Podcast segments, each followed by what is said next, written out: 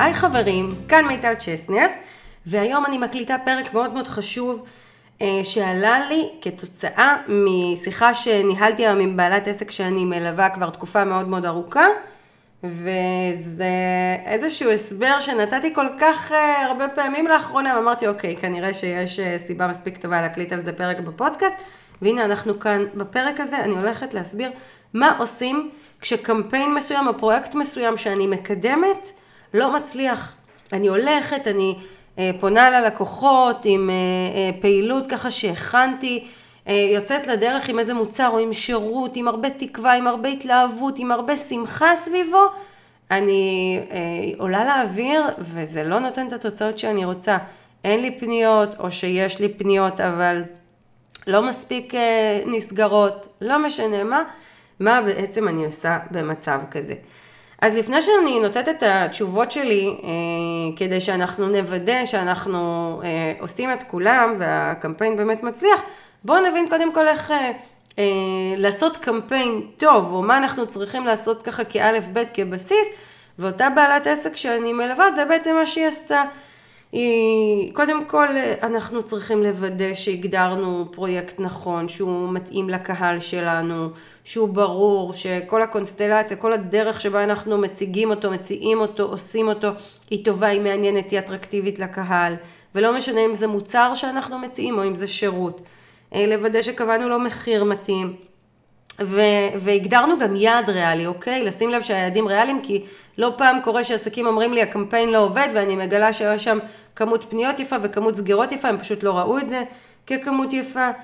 אה, לצאת עם אה, מערך שלם של מסרים שבעצם מסביר מה זה המוצר או השירות שאני מציעה, אה, מדגיש תועלות, מטפל בהתנגדויות, מסביר ללקוחות פרטים שהם לא מבינים, מסרים של תובנות כלליות, של סיפורים אישיים שלי, שיתופי לקוחות, בעצם כל הדברים האלה עובדים יחד, את המסרים האלה אני מעבירה בכל מיני דרכים, בין אם זה במסרים ברשתות חברתיות, אם יש לי בלוג, אימייל, אם יש לי פודקאסט, בדף נחיתה באתר שלי, בעצם אה, מתקשרת את המסרים במגוון ערוצי תקשורת, אה, מוכנה עם אה, מעמד מכירה ככה טוב ועם שיחת מכירה טובה, וזה ככה א' ב' בכלל איך אנחנו יוצאים לקמפיין. עכשיו קורה לא מעט שבעלי עסקים עושים את כל זה, כמו אותה בעלת עסק שפנתה אליי היום, ועדיין זה לא עובד.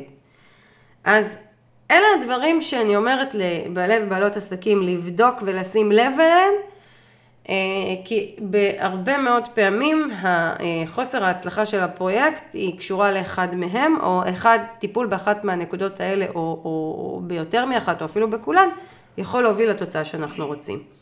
אז הדבר הראשון שאני בודקת זה את ה mindset שלי. ה mindset שלי, האם אני מחויבת להצלחה של הפרויקט הזה? האם אין דברים בחיים שאולי מפריעים לי? אה, לפעמים אני שומעת מעסקים שיוצאים לפרויקט רציני ואז אני מגלה שבן הזוג היה מאוד מאוד חולה והילדים אה, יצאו מהמסגרות והיה משהו עם ההורים או כל מיני דברים ככה שקורים לנו מסביב בחיים שלנו גוזלים לנו את האנרגיה שלנו, משפיעים מאוד מאוד על התודעה שלנו, וקשה לנו ככה ללכת ולשווק ולהיות מגויסים לעסק ולקמפיין שלנו. אוקיי, זה דבר אחד. דבר אחר, אה, היבט אחר של אותו mindset, זה המחויבות שלי, האמונה שלי בזה שאני יכולה להצליח, בזה שאני מציעה משהו שהוא באמת טוב, הוא באמת מועיל, והקהל צריך אותו, והצעתי לו הצעה ממש ממש טובה. אז באמת לוודא שאני על זה. כי קורה שעסקים מציעים משהו שהם לא לגמרי שלמים איתו.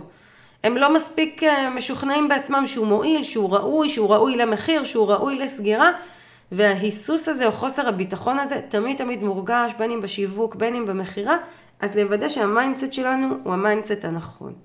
נקודה נוספת שאני אבדוק, זה האם השתמשתי בכל ערוצי הפרסום הטבעיים שעומדים לרשותי וגם ערוצי הפרסום בתשלום, אוקיי?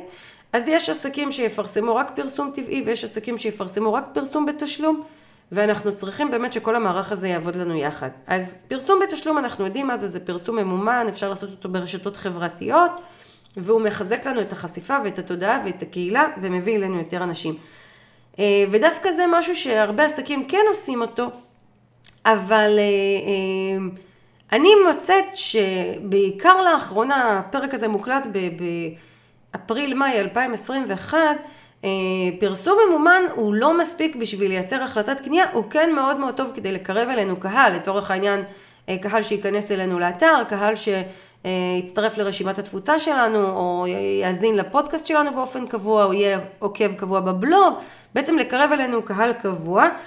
יותר יעיל, וכשאני יוצרת קמפיין לקידום מוצר או שירות מסוים, אם אני אקדם אותו לאותו קהל מעורב הזה, בסבירות יותר גבוהה אני אקבל פניות טובות וסגירה של עסקאות, אוקיי? ואז נכנס אותו פרסום טבעי שמאוד מאוד חשוב שנוודא שיש לנו אותו. והרבה מדי עסקים מפספסים ולא עושים את זה, שזה אומר פרסום, אם יש לי פרופיל פרטי אה, ברשתות חברתיות, אז לשתף עליו, הרי זה חלק ממני, העסק שלי, הפעילות שלי, מה שאני עושה, מה שאני מציעה, זה חלק ממני, אז בהחלט לשתף לפרטי.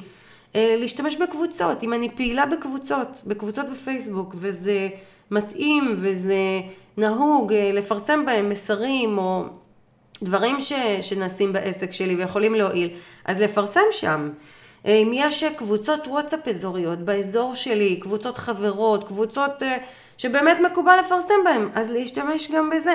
באמת לחשוב על כל דרך אה, אה, פרטית שעומדת בפניי, להשתמש בה, וכמובן באמצעי השיווק המוכרים לנו, אם יש לי רשימת תפוצה באימייל, אם יש לי קבוצת וואטסאפ שאני פתחתי לרגל אה, פעילויות שלי, כל הדברים האלה באמת יכולים לעזור לנו לחשוף את המוצר או השירות ליותר אנשים ולהשיג את היעדים שלנו אה, בקמפיין.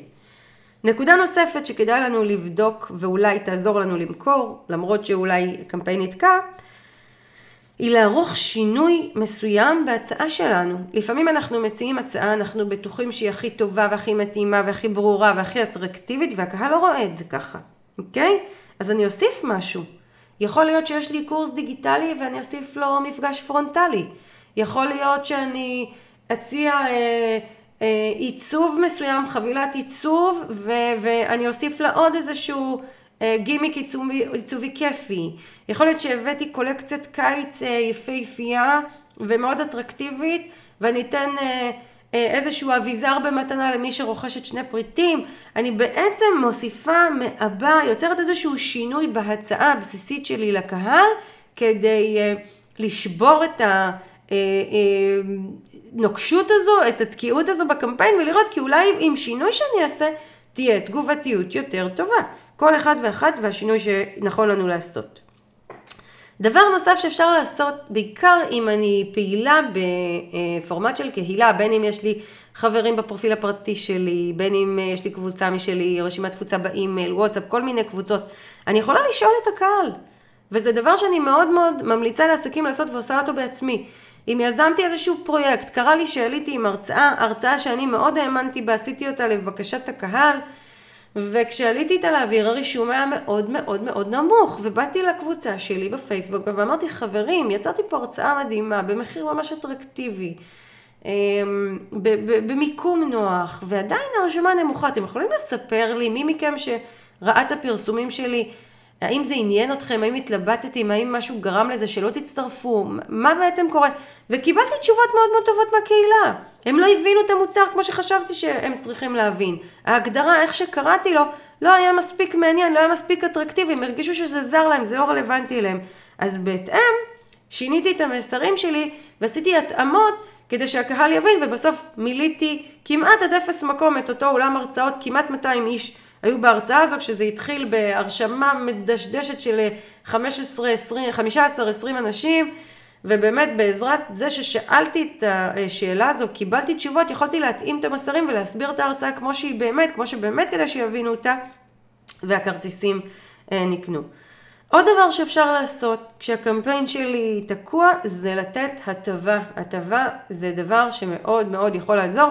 דיברתי על עיבוי המוצר, אפשר ממש ממש לתת הטבה, לתת מתנה, אה, לתת פגישה נוספת במתנה, לתת מוצר נוסף, ובאמת לחשוב איזה הטבה משמעותית אני יכולה לתת לקהל שלי כדי לעודד אותו לקנות, כי יכול להיות שהוא מסתכל על המוצר או השירות והוא מתלבט ואולי הוא לא בטוח שהמחיר מצדיק ועוד כל מיני דילמות שהיו לו בדרך, אה, ואיזושהי הטבה שאני אתן, יהיה מין שובר שוויון כזה, שיגיד וואו איזה כיף לקבל את ההטבה הזו, אני מצטרף, אני מצטרפת, וזה מאוד מאוד עובד.